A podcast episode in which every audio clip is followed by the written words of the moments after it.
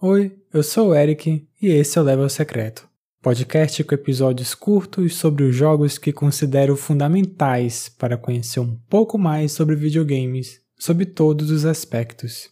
Episódio 65 Bloodstained Ritual of the Night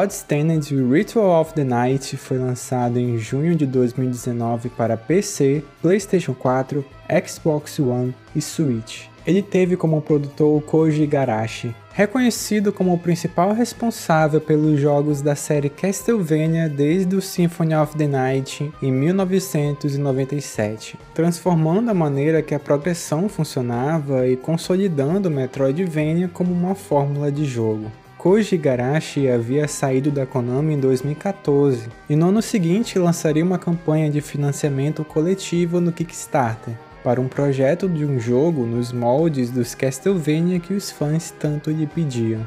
Bloodstained sofreu com alguns adiamentos, devido ao processo de se adaptar a novas engines. O Igarashi teve que contratar outros estúdios para ajudar no desenvolvimento, no passar dos anos, devido a sobretudo a decepção com Mighty Number no. 9, o que seria um sucessor espiritual de Mega Man, feito pelo criador original, esses jogos feitos por campanhas no Kickstarter passaram a ser vistos com desconfiança. Uma coisa que serviu para conter as expectativas do título de Igarashi foi o lançamento de Bloodstained Curse of the Moon em maio de 2018, um jogo menor nos moldes de um Castlevania 3 Dracula's Curse. Ele não teria relações com o plot do jogo principal, mas contava com os mesmos personagens e elementos similares, porém em uma aventura mais linear e com visual 8 bits.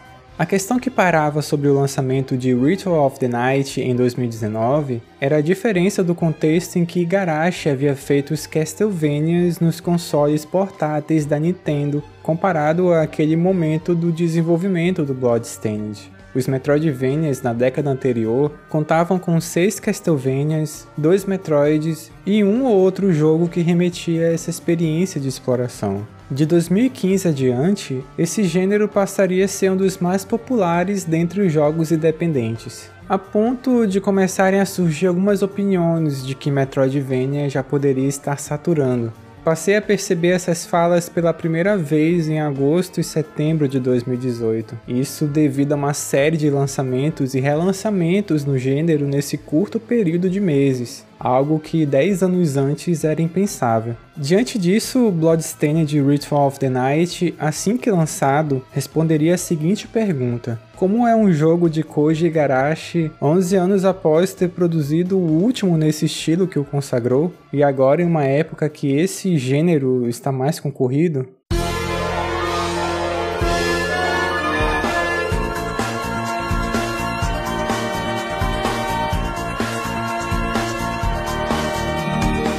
Vamos começar com o enredo de Bloodstained, que começa no final do século XVIII, com já duas décadas do início da Revolução Industrial. Um grupo de alquimistas estava com receio de perder a relevância no meio do progresso da ciência diante da fé. Esses alquimistas criaram Shardbinders, termo dado a humanos que foram transplantados com um tipo de cristal mágico que os sintonizava com poderes obscuros, e os seus sacrifícios possibilitavam a invocação de demônios. Diante do caos que surgia, a igreja teve de solucionar essa situação que causou a morte de muitos inocentes. Todos esses Shardbinders foram sacrificados, com a exceção de dois: Miriam, que entrou em um sono misterioso, e Jabel, que sobreviveu por um milagre, e depois decidiu se vingar dos alquimistas restantes. Dez anos após esses eventos, surge um grande castelo amaldiçoado e Jabel convoca demônios para realizar um ritual sem precedentes. Ao mesmo tempo, Miriam desperta de seu sono e parte para esse castelo junto de um alquimista chamado Johannes. É importante dizer que o Igarashi tinha uma missão em cumprir o que prometeu na campanha de financiamento: fazer um Metroidvania como ele costumava fazer. Isso se concretizou. Bloodstained Ritual of the Night é bom por causa disso, do mesmo modo que os jogos que ele participou no passado são bons, por trabalharem bem as suas principais características. Bloodstained é uma reunião dos títulos de Igarashi, em especial Castlevania Aria e Dawn of Sorrow, na questão da mecânica principal que é de capturar as habilidades dos inimigos, cuja dinâmica trabalha diferente do Order of Ecclesia, por exemplo. No meio de tantos Metroidvanias contemporâneos, Igarashi mostra em Bloodstained o que é o seu jeito de fazer esse gênero, que tem até um nome, o Igavania, o ponto principal aqui é dar uma quantidade gigantesca de conteúdo para o jogador, habilidades, itens, equipamentos. Essa variedade de recursos pode até parecer exagerada, ou que o jogador possa achar vários desses recursos desnecessários, até mesmo que alguns só servem para situações muito específicas e depois se tornem relevantes. Mas foi assim que Igarashi e sua equipe fizeram o Symphony of the Night em 97. O mais curioso é que o Bloodstained, diante desse novo contexto em que foi lançado, deixa essa filosofia ainda mais perceptível. Isso por simplesmente ter mais jogos com que ele possa ser comparado, algo que não era possível na década anterior. No contexto atual, é mais fácil distinguir o que diferencia Bloodstained de outros Metroidvanias. É mais nítido observar quais são os elementos, que tipo de identidade que esse jogo possui o que havia ficado ausente por 10 anos. Quando se entende isso, torna-se mais fácil de aproveitar o Ritual of the Night. Ele não veio para inovar ou trazer um arranjo diferente das características existentes até então nesse gênero. Koji Igarashi cumpriu uma promessa e meio que matou a saudade de vários fãs que jogaram vários Castlevanias.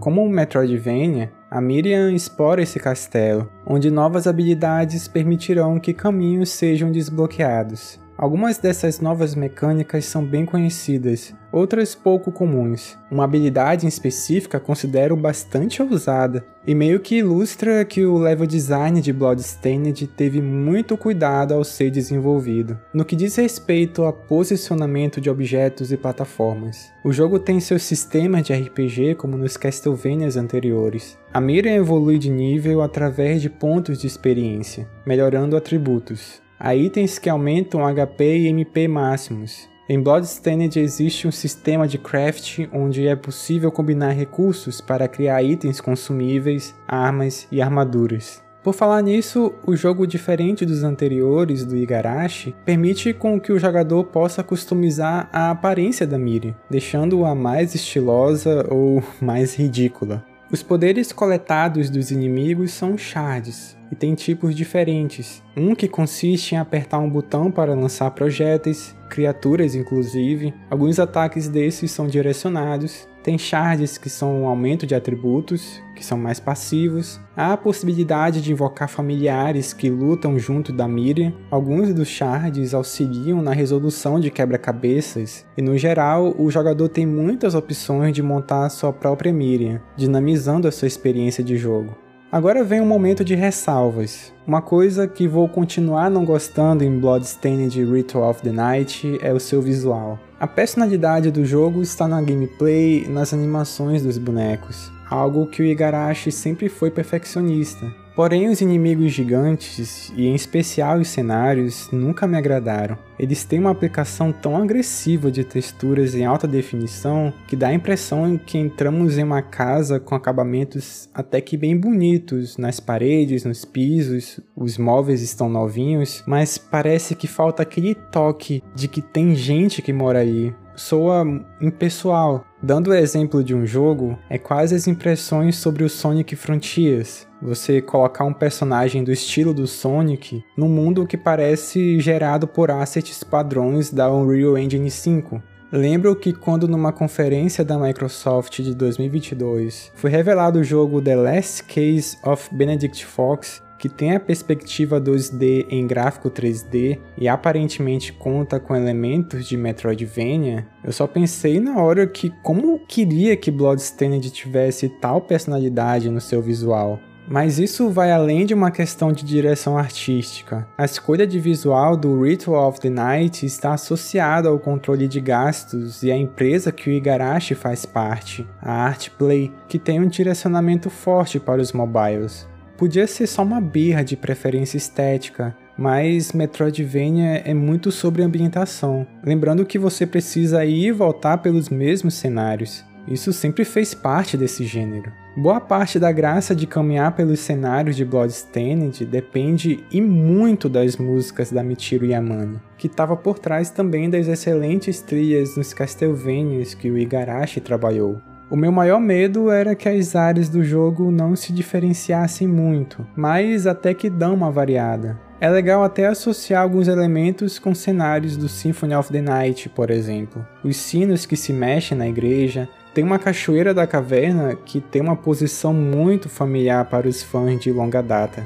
Porém, infelizmente, boa parte das áreas são esquecíveis, até porque algumas você passa tão rápido que não dá tempo de um mínimo apego. O fato dos inimigos se repetirem é complicado também. Inclusive, perto dos finais do jogo, eles são os mais aleatórios possíveis. Aí soma isso ao fato das áreas finais serem estranhamente genéricas. Perto do encerramento do Bloodstained, dá para notar claramente que o desenvolvimento teve de ser apressado no fim para que o jogo fosse entregue. Quando o jogador percebe algumas coisas inconsistentes da progressão, o mundinho que devia nos envolver vai se tornando desinteressante. Há alguns momentos que já fiquei cansado só de pensar que iria passar novamente por algumas salas por parecerem grandes só por aumentar o tamanho do mapa e estabelecer algumas conexões.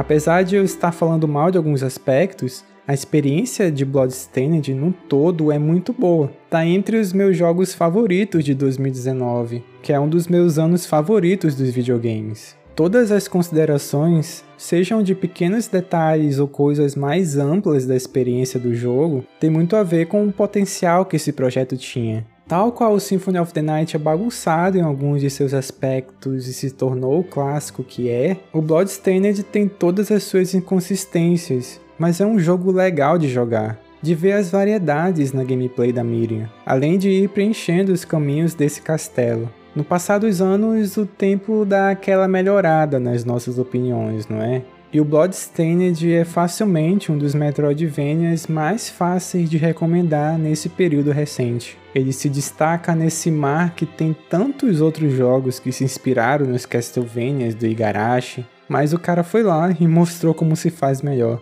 sobretudo no sentimento que ele causa quando estamos jogando. Pode estar longe de ser o jogo mais bonito, mas ele entrega a sensação de ser um bom Castlevania. Isso já é coisa pra caramba para muita gente que sente falta dessa franquia, deixando claro que ela tem de especial e que retornou nesse jogo.